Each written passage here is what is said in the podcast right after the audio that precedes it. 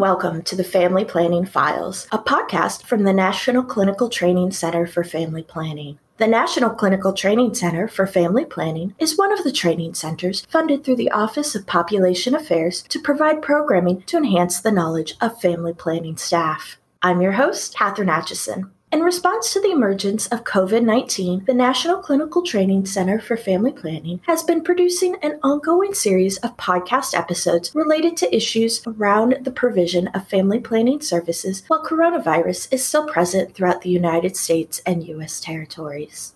Our guest today is Dr. Antoinette Nguyen from Emory University's School of Medicine, where she is an assistant professor of obstetrics and gynecology. Dr. Nguyen received her MD and MPH from Emory University and completed a fellowship in family planning at the University of North Carolina at Chapel Hill. Dr. Nguyen has extensively worked with underserved communities to provide family planning care both in the U.S. and in rural South America. Welcome to the podcast, Dr. Nguyen. We're so excited to have you here. So let's just go ahead and get started with a review of COVID 19 and hypercoagulability. I know that new information is coming out all the time, but what do we know right now?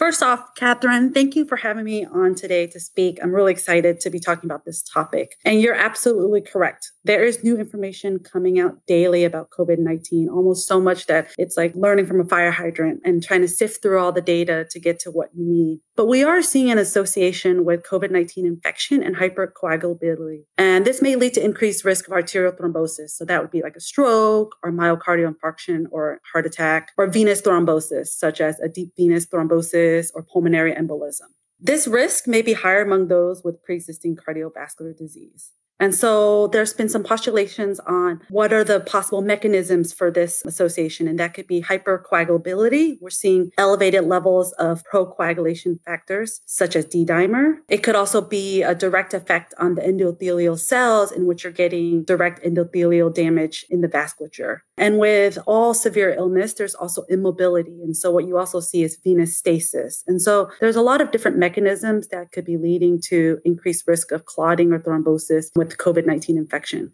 However, much of the data that we currently have on thrombosis in COVID 19 is limited and primarily focuses on hospitalized patients with severe or critical infections. So there was a recent systematic review that looked at the incidence of venous thromboembolisms, and we call that VTE, among COVID 19 patients. And this included 11 studies of hospitalized patients, almost 1,400 patients. And the VTE incidence range anywhere from zero to 35%, and as high as 54% among ICU patients. Of note, many of these patients were actually receiving anticoagulation and were on thromboprophylaxis. That being said, there is also some evidence that the risk of thrombosis is higher than expected among COVID 19 infections. That it's not just due to being severely ill, being critically ill, and in the ICU, but that there's probably something about COVID 19 in and of itself that's making you more at risk for clotting. But what's important to note is that almost all of this data is from those who are severely or critically ill and require hospitalization from their infection. This systematic review that I just referenced, none of those studies that were included actually looked at the incidence of clots in the outpatient setting. So we really don't have much data on the risk of clotting with asymptomatic disease, mild COVID 19 infection who don't require hospitalization. So while we do have some data, I think there's still a lot of unknowns about this outpatient setting, those who aren't critically or severely ill. And that brings us to kind of our next question. The vast, vast majority of our listeners are family planning providers who do see people only in the outpatient setting and deal with hormonal contraception, which again is a risk factor for blood clots, hypercoagulability. Are the processes that lead to hypercoagulability with contraception similar to the ones with COVID 19? Can they kind of work together that way? Catherine, this is a really important question. And I think that the main takeaway from our podcast today is that there's still more unknowns than answers. So, yes, we know that estrogen in combined hormonal methods such as the pill, the patch, the ring, those increase the risk of arterial and venous thrombosis in both the general population, so healthy users, but also among those with medical conditions, right? So, those are people who already have an increased risk of thrombosis. And then you add on this um, estrogen component. So, history of people with a history of clots, people with a known thrombophilia or genetic mutation, uncontrolled hypertension, migraines, or Yes, we already know that, right? We have guidance about. That. And what I just said previously is yes, we also believe that severe COVID-19 infection can increase the risk of thrombosis. But what is unknown is that interaction between COVID-19 infection and hormonal contraception among hormonal contraception users, especially those who are using estrogen, right? Because we think that most of the risk for clotting is because of the estrogen. And is that risk different based on the severity of COVID 19 disease? And unfortunately, there isn't really high quality evidence that looks specifically at this question, at this interaction. So we could look at a different population to use as a proxy, right? So we could look at pregnancy and postpartum patients. So we know that in this population, they have a higher baseline risk of clotting and thrombosis compared to non-pregnant women of reproductive age. And so if we look at this and use as a proxy, we could see, is there an increased risk of COVID-19 related thrombosis? I am not aware of any current studies that report on an increased risk of thrombosis among the pregnant or postpartum patients with COVID-19. However, all of this is muddied by the fact that a lot of people who are hospitalized with COVID 19 end up getting anticoagulation and thromboprophylaxis. So it's really hard to tease out what that baseline risk is. But I think we can feel at least a little reassured that there's no like canary in the coal mine because we don't have evidence about the outpatient population of reproductive age women. But if we use the patients who are pregnant and postpartum as a proxy, we're not really seeing a huge increased risk. I also want to point out there's still a lot about COVID 19 that we don't understand. The pandemic is unfolding unfolding in front of our eyes. We believe that females appear less susceptible to COVID 19 than males. In some countries, there's lower incidence, lower mortality. So there have been some commentaries and some basic lab work, but nothing that's played out in bigger population health or epi studies talking about can estrogen actually be protective? Is there something about estrogen that maybe influence inflammation, immune function, the expression of the ACE2, which we know is related to COVID 19? So I think we have to bear in mind that yes, estrogen can increase the risk of thrombosis. Do we really know what that interplay is between estrogen and COVID 19? No. But could estrogen also be protected in ways that we still don't understand? I think I really am offering more questions than answers today, but I think that is just the reality with a, a novel pandemic that we're facing right now.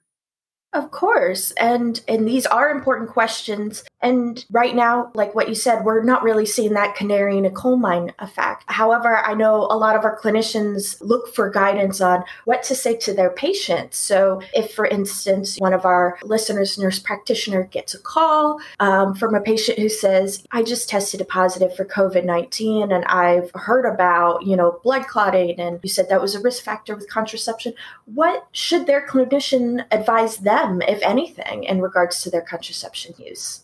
Yes, excellent question. So, I do want to give a plug to a couple um, professional organizations that actually have put out guidance on this topic. So, ACOG, as well as the Society of Family Planning. And as you can see from our conversations so far, we really don't have a lot of direct evidence to guide us, right? So a lot of this will be mainly expert opinion or extrapolation from the data we already have that we know about estrogen and other conditions that predispose you to clots. But ACOG essentially says that clinicians should continue to counsel patients and prescribe estrogen containing medication. So that's for either hormone replacement therapy or contraception as indicated and based on the individual patient's desires, risk factors, and needs. So a lot of emphasis on shared decision making. And they emphasize that we should consider the risk of VTE, so venous thromboembolism, is much higher in pregnancy in the immediate postpartum period than the use of exogenous hormones. I think there can be a lot of media coverage on this absolute risk of clots with estrogen. And it's true, it's there, right? There is an absolute increased risk. But I think what's often downplayed is there's also a known risk of thrombosis with pregnancy and the immediate postpartum period.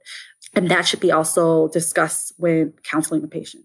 So the Society of Family Planning has a little bit more detailed guidance than ACOG, and they divide it into the severity of the COVID-19 infection. So the first group would be the hospitalized patients. So if a patient has COVID-19 and it's severe or critical enough that warrants an inpatient stay and requires hospitalization, they should likely discontinue their estrogen containing method. So whether that's hormone replacement therapy or hormonal contraception. And when recovered and discharged from the hospital, discussion should be made to restart their method while bearing in mind that they've now had a recent severe illness, right? And they may have new comorbidities or prolonged immobilization that may affect their eligibility for combined hormonal methods.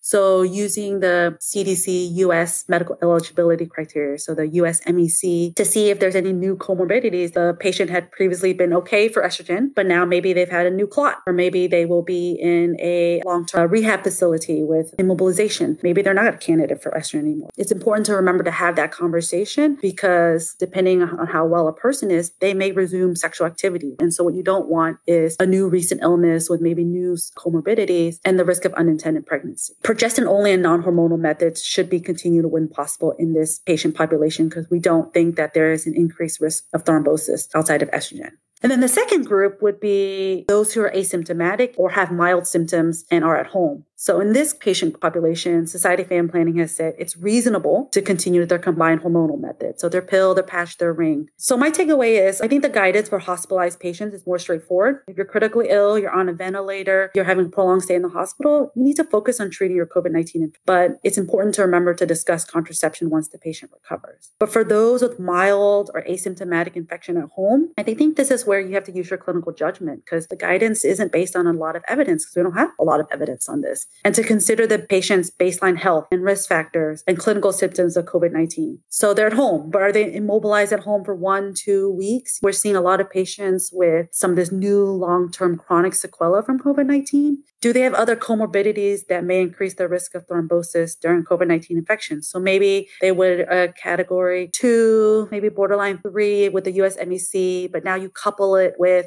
recovery period that's prolonged from COVID 19. You know, maybe this patient had been eligible for estrogen, but maybe now, maybe that's not the best option. So I think you take all of that into account and you also discuss this with the patient because you can also discuss their sexual activity and their sexual behaviors. And maybe they're not at risk of pregnancy right now. And so they feel more comfortable discontinuing the estrogen. Or they say, you know, I still am at risk for pregnancy. I really want contraception. I want the contraception method that I was on previously. I liked that method. I don't think there's a clear cut answer because with contraception, especially with every patient, there's different values and preferences that get wrapped up into that decision. It's not just safety and effectiveness effectiveness. And there's always the discussion that if you do discontinue estrogen, to talk about switching to progestin only or non hormonal method. You don't want people just stopping their method and not starting anything or discussing potential other methods that could be safe for them. So, we're talking here about birth control as being one of the main ways people take estrogen into their body. Of course, you mentioned that estrogen can be used for other treatments.